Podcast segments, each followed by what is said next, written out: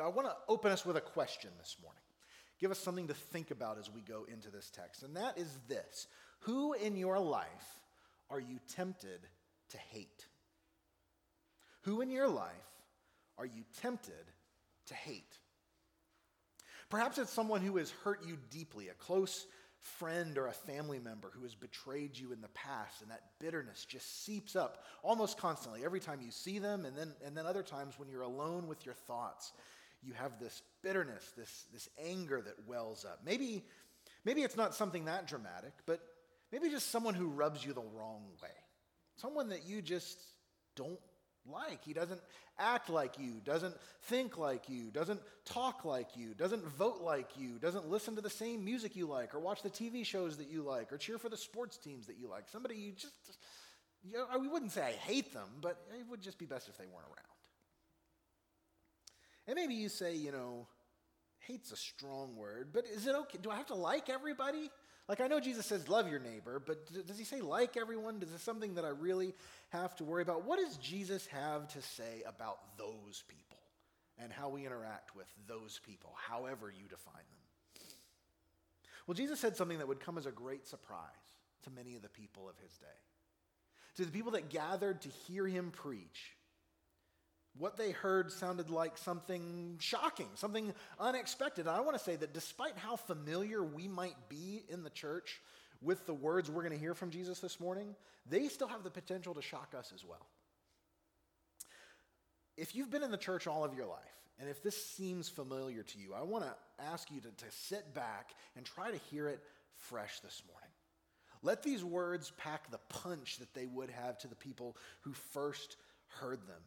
And as we're going to examine what Jesus is calling us to, perhaps even more importantly, we're going to look at why he's calling us to it, why it's important that we follow this path that he puts before us. And I think it's going to become clear as we do that this is no optional tier for high level super Christians. This is what it means to follow Jesus Christ. Quite frankly, it's part and parcel with what it means to follow Jesus Christ, that we are to love our enemies. It's core to what it means to follow him, to follow the one who loved his enemies even unto death. So join me in Matthew 5. We're going to read together verses 43 through 48, and then we'll dive in and study it together. Matthew 45, Jesus says, You have heard it said, you have heard that it was said, You shall love your neighbor and hate your enemy. But I say to you, Love your enemies and pray for those who persecute you, so that you may be sons of your Father who is in heaven. For he makes his sun rise on the evil and on the good, and sends rain on the just and on the unjust. For if you love those who love you, what reward do you have? Do not even the tax collectors do the same? And if you greet only your brothers, what more are you doing than others? Do not even the Gentiles do the same? You, therefore, must be perfect as your heavenly Father is perfect. That's God's word for us this morning. Let's pray as we study it further. Our God and Father, we ask this morning as we come to your word with open eyes, open ears, open hearts, we ask that what we know not, you would teach us. What we have not, you would give us. We are not, you would make us by the power of your Spirit to the praise of your glorious grace. We ask this in Christ's name and for his sake. Amen. All right, well, if you've been here with us lately for our journey through the Sermon on the Mount, uh, you're likely familiar by now with the pattern that Jesus' teaching has taken, the pattern that we saw once again this morning. So he's talking about this higher kingdom ethic, what it looks like if we're going to be his followers, how we are called to a higher righteousness, a greater righteousness, a more true righteousness that goes beyond even the most religious and respected people of Jesus' day. He points them to the scribes and the Pharisees, what they would have thought of as the most holy people in society. And he says, if you're going to be in my kingdom, you have to go higher than that. You have to be more righteous than that. And it's taken on this pattern that we've seen week by week of, you have heard that it was said, but I say to you. And that's the pattern that we follow again this morning. The most recently, last week, Pastor Todd led us in looking at why retaliation and retribution aren't the way that Jesus expects his followers to respond to personal wrongs. And that theme is going to kind of continue today. Last week we talked about how to respond to these wrongs. What happens if someone strikes you on the cheek or takes your tunic or your cloak? This week we're looking at those people who might do such things to us. How do we respond to enemies? How are we to treat those who are not in our good graces for whatever reason? And Jesus is going to summarize the approach of his culture here once again with a you have heard it said, but it's a little bit different this go around. Because usually, if you think back through the past several weeks, when he gives the you have heard it said, it's generally a quote from the Old Testament law. And usually, what's happened is God has said something through his word to his people, but over time, they have reinterpreted, sometimes very creatively, in order to get out from under the thrust and the punch of what it is God is calling them to. But most of the time, when Jesus says, You've heard it said, he's quoting what God actually said. This week, though, he says, You have heard it said, You shall love your neighbor and hate your enemy. But, so the question comes from where did they hear that said? Because unlike those other texts, we can dig all the way through the Old Testament looking for some place where God calls us to love our neighbor and hate our enemy, and you're going to be looking for quite some time. This is not an Old Testament quotation. So where did it come from? Well, the first part, it's, it's easy to know where they got that from uh, that where we're to love our neighbor. That much does come out of the Old Testament law. Leviticus 19:18. God says, "You shall not take vengeance or bear a grudge against the sons of your own people, but you shall love your neighbor as yourself. I am the Lord." Love your neighbor as yourself. Jesus is later on going to call this the second greatest commandment in all the law. If you were to sum up all the Old Testament teaching, it would be love the Lord your God with all your heart, mind, soul, and strength. This is the first and greatest commandment. And the second is like it love your neighbor as yourself. So it's, cl- it's clear where they heard that said. They got that straight from God's law. But where did they get the hate your enemy part? Well, they creatively redefined neighbor to basically mean pleasant people that they had no quarrels with. Who is my neighbor? Well, my neighbor is really anyone that I want it to be. Any nice people, good God fearing Jews like me, who I don't mind being around. And we see that attitude and how prevalent it had become in society. It pops up later on in Jesus' dealing uh, in the Gospel of Luke, where he leads into the story of the Good Samaritan. Right? we are all probably familiar with the parable of the Good Samaritan. Well, what the, the occasion where that parable comes out is Jesus is talking with someone uh, who is asking, What must I do to have eternal life? And Jesus answers, Luke 10, 26 through 29. He said to him, What is written in the law? How do you read it? And he answered, You shall love the Lord your God with all your heart, with all your soul, with all your strength, with all your mind, and your neighbor as yourself. And Jesus said to him, You have answered correctly. Do this, and you will live. Straight A's for this guy. He's got it fantastic. That's, he sums up the whole of the law and the prophets in those two commands. And so, how does the guy respond? With a question. But he, desiring to justify himself, said to Jesus, And who is my neighbor? So there's the million dollar question. I have to love my neighbor as myself. Well, I can do that as long as I get to pick who my neighbor is. So they had taken this command to love your neighbor, and they had basically said, I get to pick who my neighbor is. I follow that command, and I can get away with not liking and not acting with love toward other people. I can love my neighbor and hate my enemy. But this isn't how it goes, right? We can't pick and choose who gets to be our neighbor. That's the point that Jesus is going to make in the story of the Good Samaritan. And that's the reality of the Old Testament law. Theologian John Calvin put it this way He said, God assures us that all men are our brethren because they are related to us by a common nature. Whenever I see a man, I must, of necessity, behold myself as in a mirror, for he is my bone and my flesh. All people are people. We can't pick and choose who gets to be my neighbor and who's not because all of us share a nature, a human nature.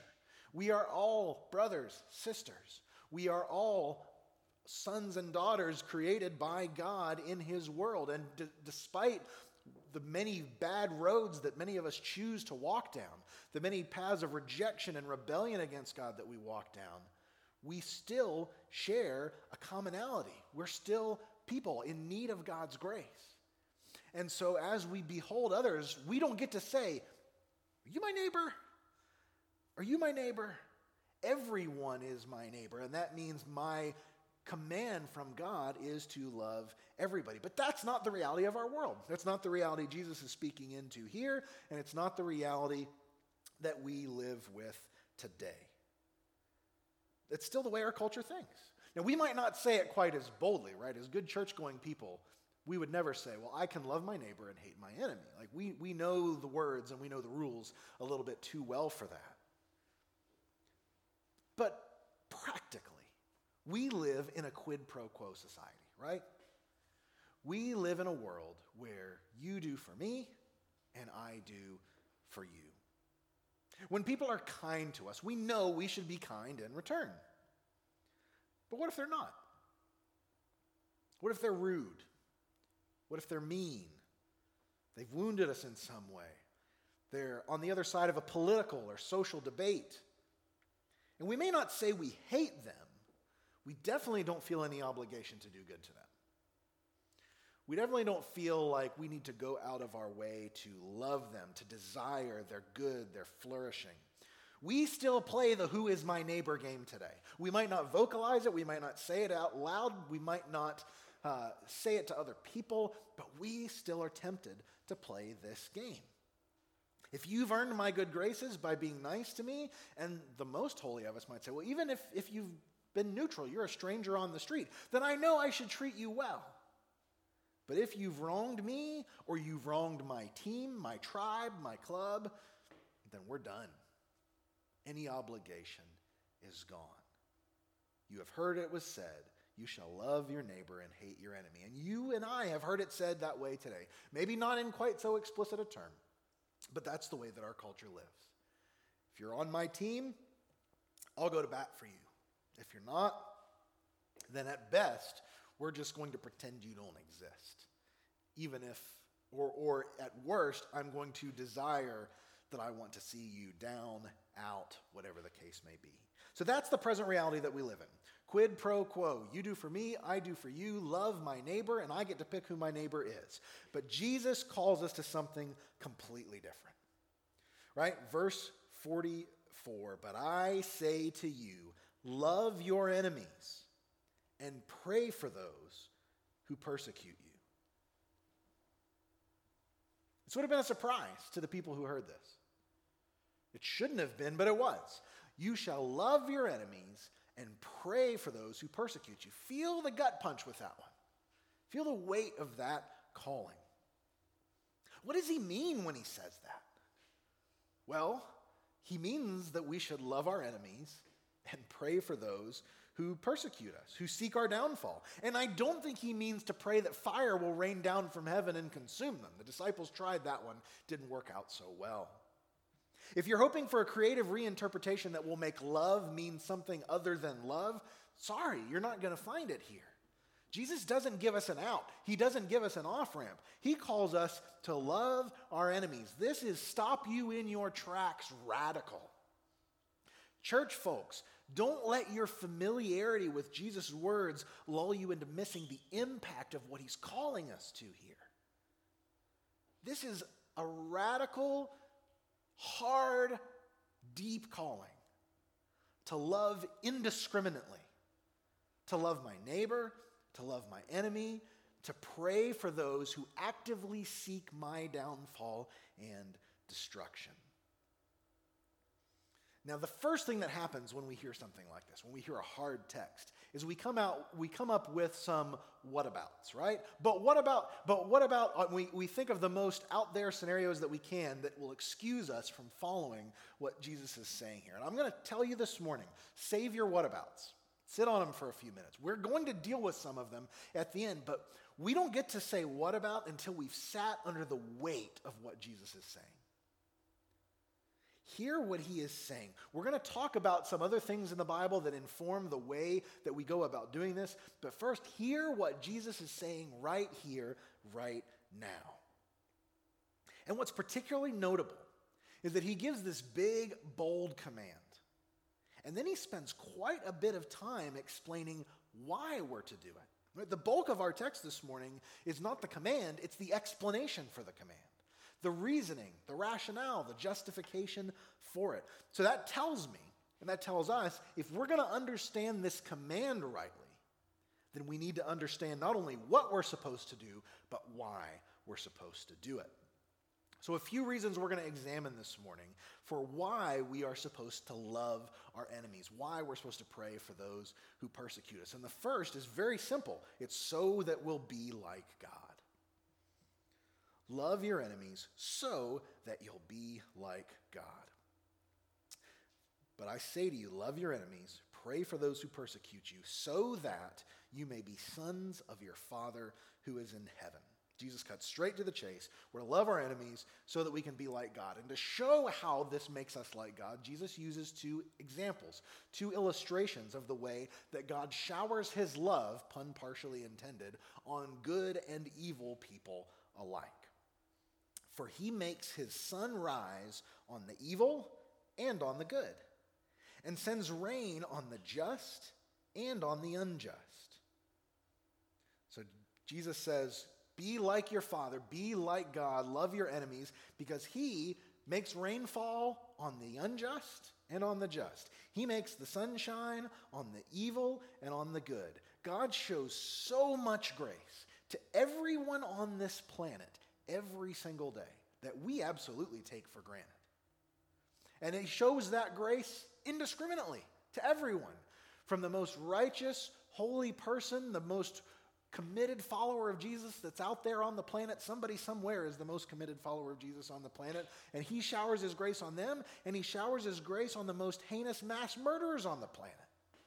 And that might seem odd to you at first. You think, does he really do that? But he absolutely does. Let me give you an illustration. So, over the past couple of weeks, we've gone through spring break for a lot of people, and some of us and many of our friends have gone on vacation, right? Uh, we got to go down to North Carolina. I got to spend some time uh, hiking through the North Carolina mountains, seeing tremendous views, tremendous sights. I'd get on my Facebook or my Twitter over the last couple weeks and see people posting pictures from the beach, or you know, there was a lot of beach pictures. Just these beautiful sunsets, sunrises, all of these things that just make you think, wow. And a lot of times we post that stuff and we'll put a comment on there, right, about God's glory being expressed through creation. When you watch a, watch a sunrise, when you see the ocean and hear the sound of the waves rolling, when you stand on a mountain and look out over creation, there is something in you that says, God did this. This is amazing. And this showcases, more so than even the mundane day to day, his greatness and his glory and his beauty. And it makes your heart swell. It's a blessing from God to be able to behold stuff like that. So I want you to consider this, view that I'm going to show you, this, uh, this house in Germany uh, that people refer to as the eagle's nest. Go ahead and put that picture up there for us. What a view is that? How would you like to wake up to that every day? If you saw that view, you would think, this is glorious. This is great. This is a blessing to be able to behold these rolling hills, these vast mountains. Like, what a grace it would be to be able to see that all of the time. Well, that was the personal retreat of one Adolf Hitler. Every time that Hitler beheld the wonder of that view, it was because God allowed him to see it. Hitler, you're going to be hard pressed to find a more chilling name in all of the history of humanity. And Hitler got to wake up and see that. And every good gift and every perfect gift comes from above, whether we recognize it or not. And that means that in looking out over that vista, that was a blessing, a common grace that God gave to Adolf Hitler. He allowed his rain to fall on the just and the unjust. The sun shines on the good and on the evil. And beautiful mountain vistas are beheld by righteous and reprehensible alike. God loves his enemies. And he gives to them and to us graces and blessings that we just take for granted. Well, that's just part of the natural world. This is where you choose to live, and God's not in that for Hitler, is it? Is he? But the, the Bible tells us that he is. So when Jesus calls us to be like our Father, If God can do that for Hitler, why can't you do good to one you consider on the outside of your good graces? Right? We're arguing from the greater to the lesser. You would be hard pressed. I mean, you, you could throw out all the excuses in the world, like, God expects me to do good for that person, but you don't know what they've did to me. You don't know how horrible of a person they are. Well, are they worse than Hitler? Really? I'm going to guess probably not. And so, if God can give grace and blessing to him, then how can we not respond in kind, so that we may be sons of our Father who is in heaven, who makes his sun rise on the evil and on the good, the just and the unjust? What this exposes is really the truth that we believe people have to earn our love. They have to earn our kindness. And the truth is anything but. Calvin again says the love which God requires in his law looks not at what a man has deserved, but extends itself to the unworthy, the wicked, and the ungrateful. Did you catch that? The love which God requires extends itself to the unworthy, the wicked, and the ungrateful. And this isn't just a new command that Jesus is pulling out of thin air. Like, this has been there the whole time. We have this false idea of Old Testament God is full of anger and judgment and retribution, and New Testament God is full of love. That's bogus. This calling to love enemies is right there from the beginning, and Alex read a portion of it this morning in Exodus 23 for us. Exodus 23 5. If you see the donkey of one who hates you lying down under its burden, you shall refrain from leaving him with it, you shall rescue it with him. That's love your enemy, right? If you see the donkey of one who hates you, you don't just leave the guy to deal with it, you go and help him rescue it. Not only is that love your enemy, but I want you to look deeper. Because we think of love oftentimes in terms of sentimental feeling. That's not what's going on here. This is not a sentimental feeling, it is a love that determines to inconvenience self and practically act for the good of one who despises you when you're under no earthly obligation to do so. Think of the scenario that we're given here. When you see the donkey of one who hates you borne down under its burden, let's, let's 21st century translate. You see your worst enemy's car broken down on the side of the road. You shall go and help him get it going. Call the tow truck. You shall not leave him with it. So Jesus is using a scenario where it's not just that you're refraining from doing bad to somebody, but you're going out of your way to do good to them in a situation where it's none of your business, it's not your problem. This is the kind of love that God calls us to for our enemies. Love your enemies so that you will be like God, who sends his rain, his sunshine on the just, the unjust, the good, or the evil. That's not the only reason that we're supposed to love our enemies, though. We are to love our enemies, secondly, so that we won't be like everyone else. That's where Jesus goes in verse 46. He calls us to love our enemies so we'll be like God. And then the flip side, love, our, love your enemies so you won't be like everyone else in the world. For if you love those who love you, what reward do you have? Jesus is calling his followers higher. That's been the constant theme these past few weeks is here's what you think, I'm raising the bar. You want to follow me? This is what true kingdom righteousness looks like. It's going to stand out from the crowd. It's going to exceed expectations. He's calling them to a righteousness that exceeds even the most pious and devout that they could conceive of. And frankly, everybody loves their friends, right? What makes that special? If that's all we do, if we just go along with the culture's expectation for love and we love our neighbor as we define it, then how does that make us any different from anybody else? Jesus says if their love is limited to those who love them, they're no different from tax collectors. If you love those who love you, what reward do you have? Do not even the tax collectors do the same? Now, this is a burn right here.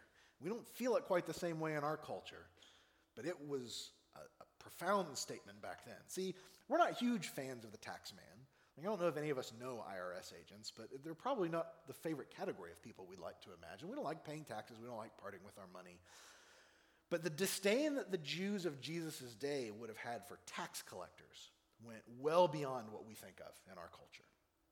See, tax collectors, first off, they were traitors Because the Jews weren't self governed. Remember, they are under the authority, the occupation, the oppression of the Roman Empire, much to their chagrin.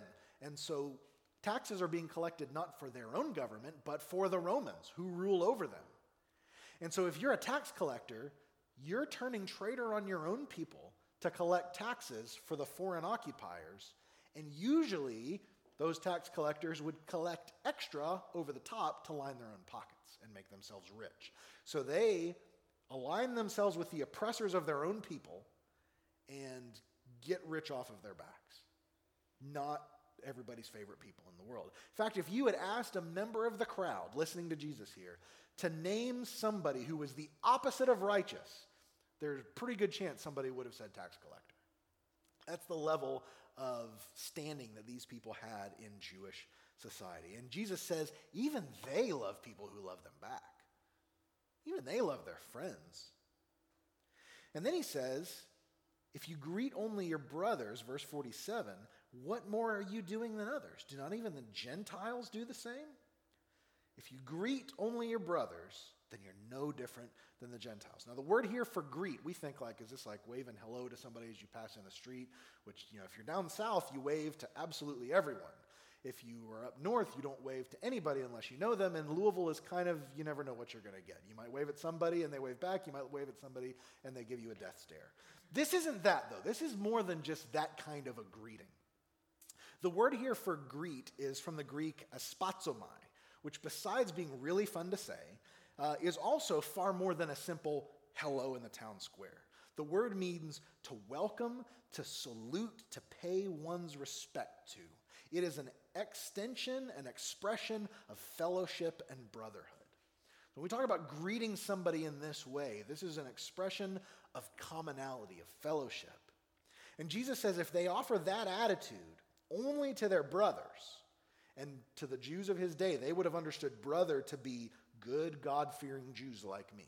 If you greet only your brothers, then you're no different than the godless pagans that they look down on. Right? Everybody likes their own tribe. Everybody likes their own people.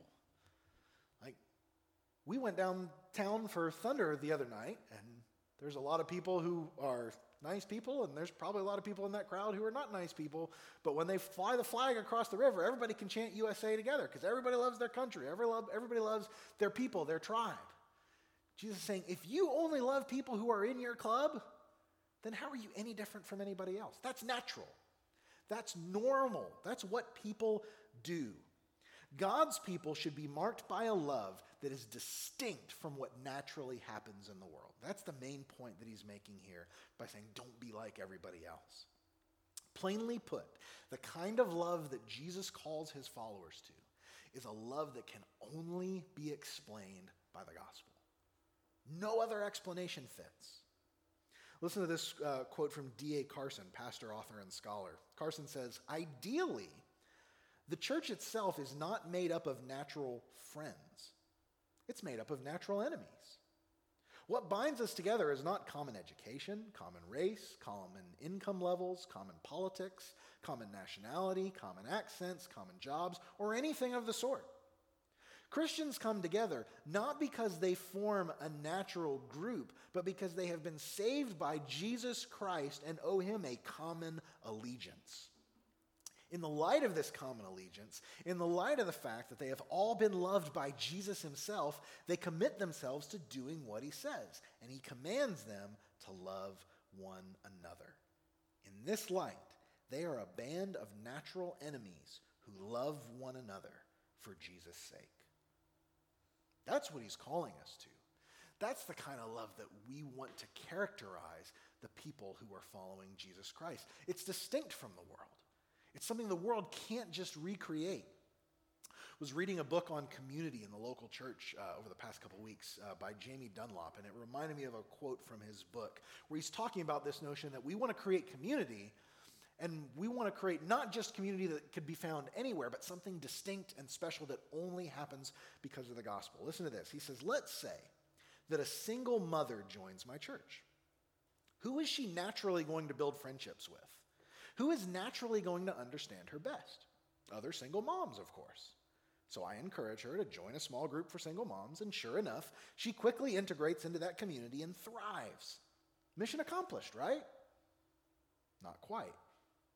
What occurred is a demographic phenomenon and not a gospel phenomenon.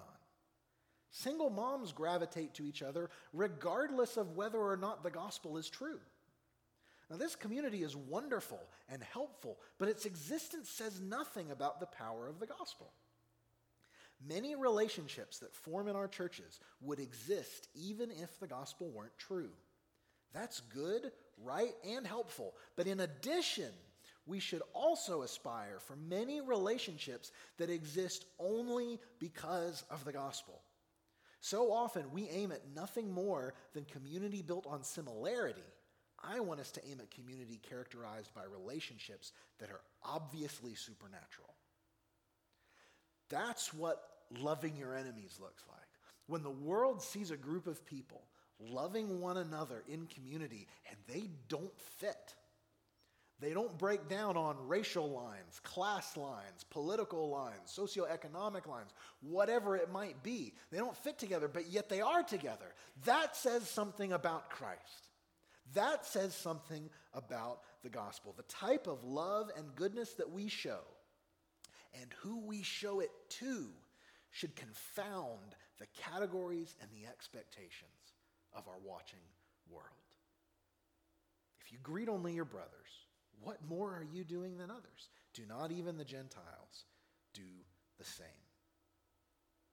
In summary, in verse 48, Jesus gives us the last reason, the last reason that we should love our enemies because we should look like our dad. We should bear a family resemblance to the Father.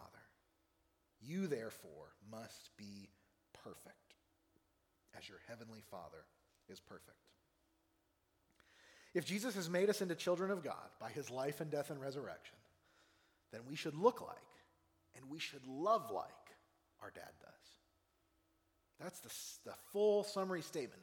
This is a summary of Jesus' teaching on the topic of love for enemies here in verse 48. But I'm going to suggest to you, verse 48 is also a capstone, it's also a summary statement of everything he's been saying so far in chapter 5. Because remember, we, we began this section, this series in the Sermon on the Mount, with his challenging statement that in order to enter his kingdom, our righteousness has to exceed the scribes and the Pharisees. Here's the most righteous you can imagine, you got to go higher than that.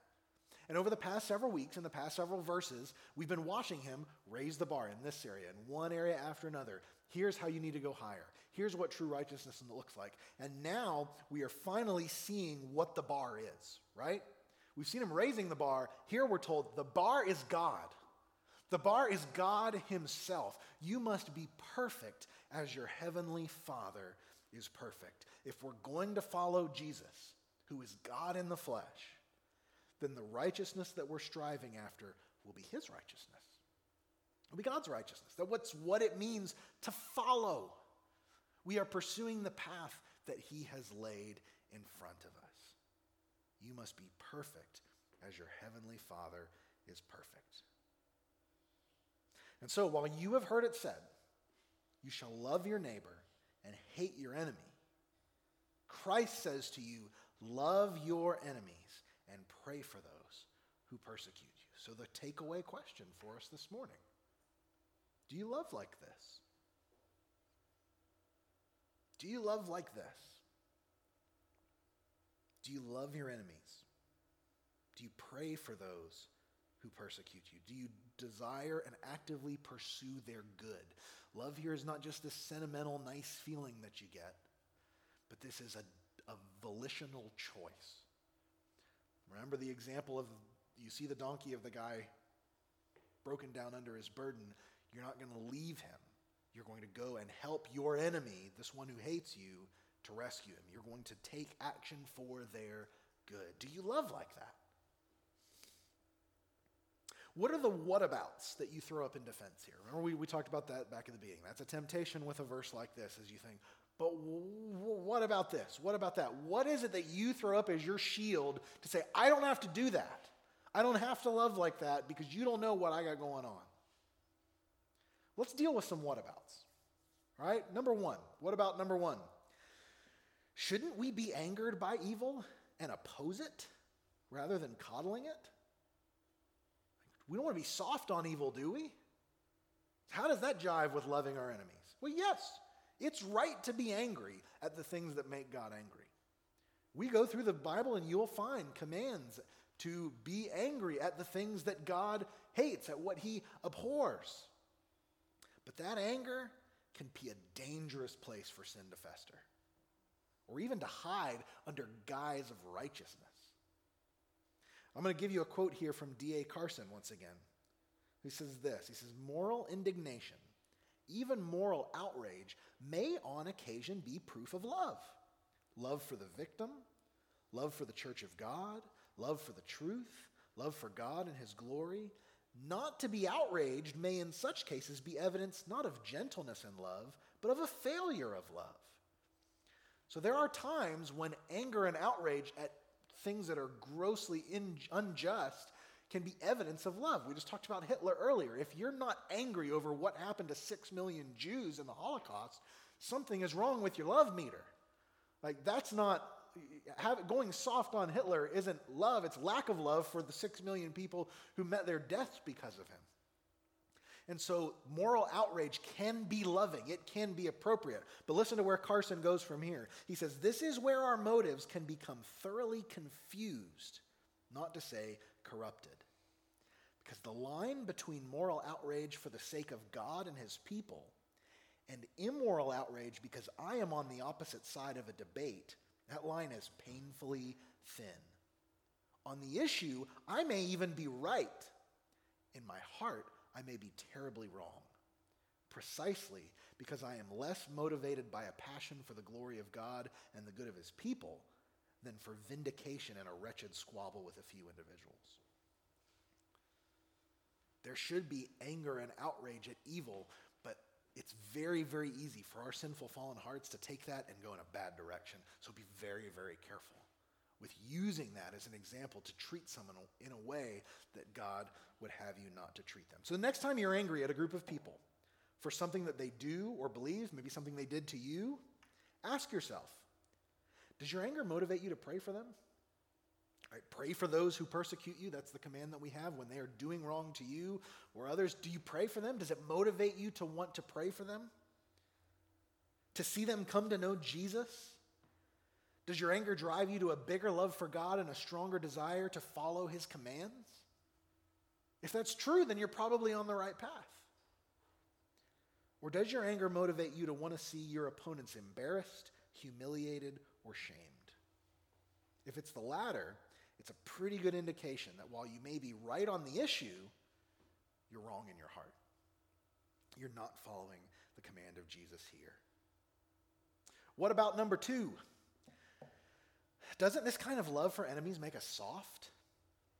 Won't people take advantage of us if we are like this? Won't it make us soft? Maybe. I mean, we're following a Savior who was beaten, tortured, and executed. So that's always on the table. That's always a possibility. If we're following him and doing what he does, we could very well end up like him. No servant is greater than his master. We don't do this because it works. We do it because our God, who declares the end from the beginning, calls us to it. Like if I'm writing the script on how to help us in the church, how to help Christians get ahead in the world, I'm not going to write this. But I'm not the one in charge. And I'm not the one who knows and sets the future. I'm not the author of history. We need to trust that it's not up to me to rack up wins or losses. It's up to me to follow Jesus, and Jesus holds the future in his hands. He is bringing this thing towards a good and right and just conclusion, and he can be trusted. Here, Carson again Christians do not restrict their moral horizons to immediate results, they make their ethical decisions from an eternal perspective. So you might get taken advantage of, you might be soft. But you follow Jesus anyway. He got taken advantage of and saved the world by doing so. Why would we think that we're above him? All right, another what about? Isn't God also a God of judgment? Right? won't God ultimately punish and destroy his enemies? So if I'm going to be like God, I should be doing that too, right? God's not just loving his enemies, he's also going to execute perfect justice and destroy his enemies. So I should follow God in that way too. Well, it's true that God is those things. It's true that God is going to execute perfect justice over his enemies forever. But while God commands us to love our enemies, he never commands us to wipe them out or execute our own justice. He says to follow him and be like him in this area. He does not tell us to go be like him in this other area because we would screw it up. He gives the sword of justice to civil governments to restrain evil. And most importantly, he tells us explicitly to trust him with ultimate justice. Romans 12 19. Beloved, never avenge yourselves, but leave it to the wrath of God, for it is written, Vengeance is mine I will repay, says the Lord.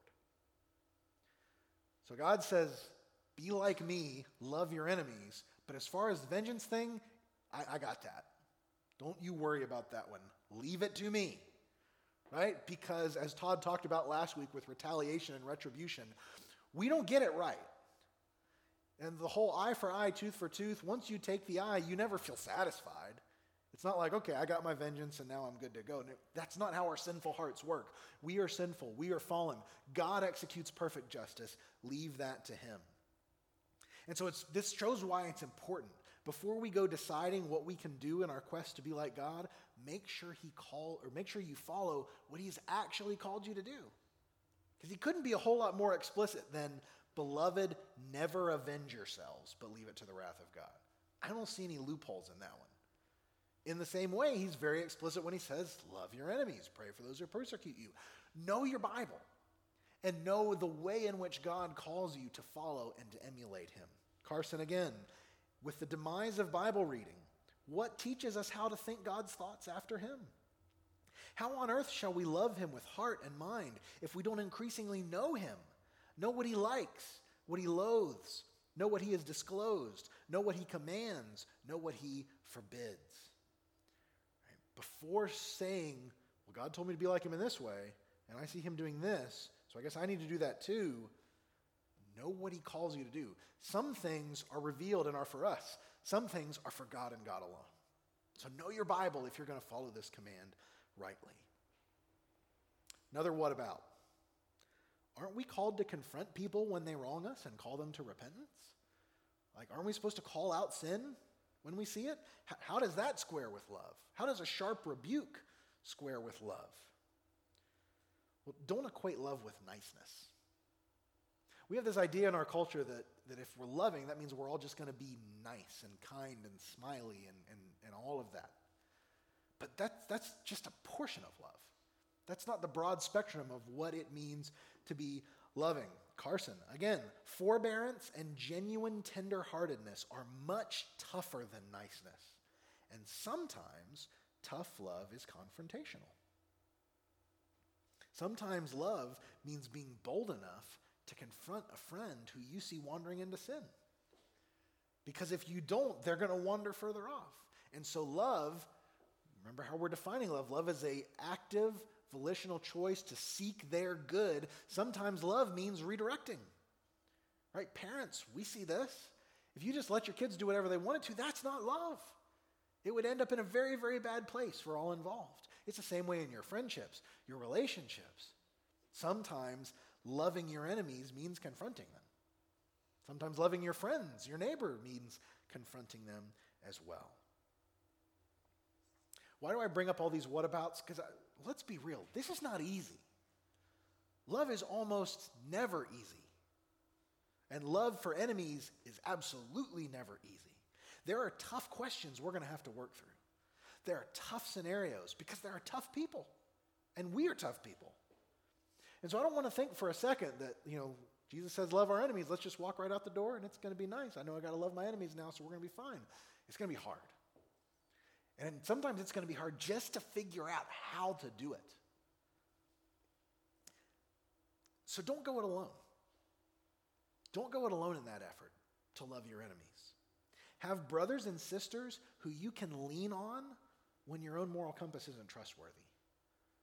When emotion gets the better of you, when you can't see clearly through the fog because that person has wronged you so deeply. Have someone in your community group.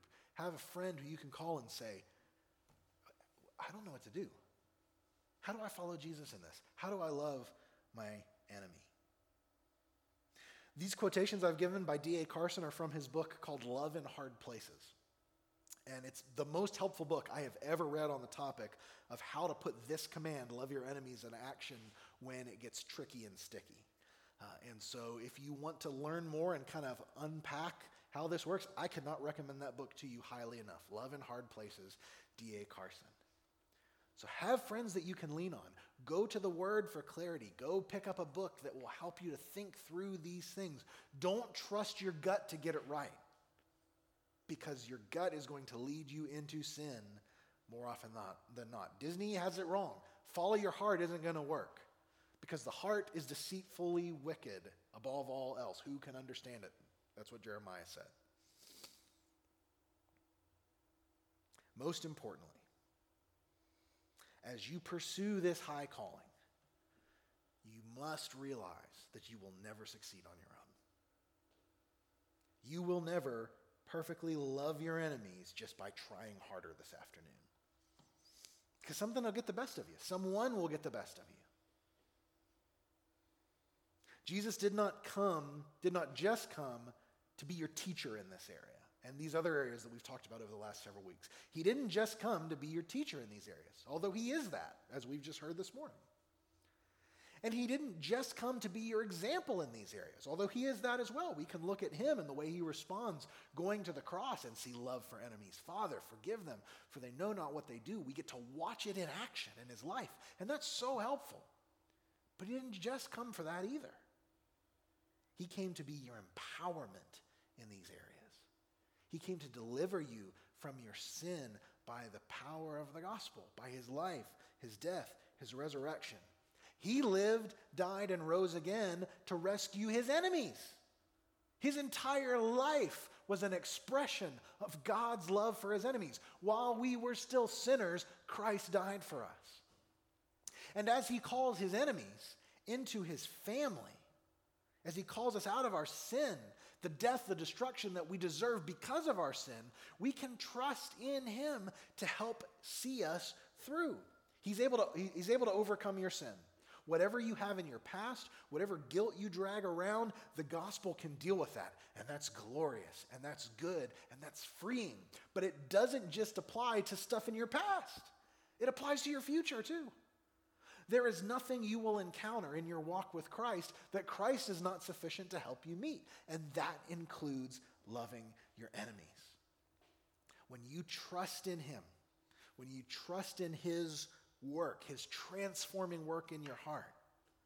He will continue to change and transform you and enable you to look more like him, enable you to love more like your dad, like your father who is in heaven. Most important thing that you can do. We've tried to, to talk about a lot of practical things that we can do and ways to think through this and have people help us. But the most important thing that you can do is fix your eyes on Christ. Trust in Him and know that He gives grace for every failure. He will pick you back up when you fall down, and He will strengthen you so that five years from now, you will love your enemies better than you do today. And I hope today you love your enemies better than you did five years ago. That's how the Christian life works. It is a process of sanctification in which He makes us more like Christ. So this morning, ask yourself what corner of that process is this text shining a light on today? Where is God calling me to love differently because of what I've heard here from Jesus? And ask Him for His help. And know that He will. Know that He's always faithful. Let's pray.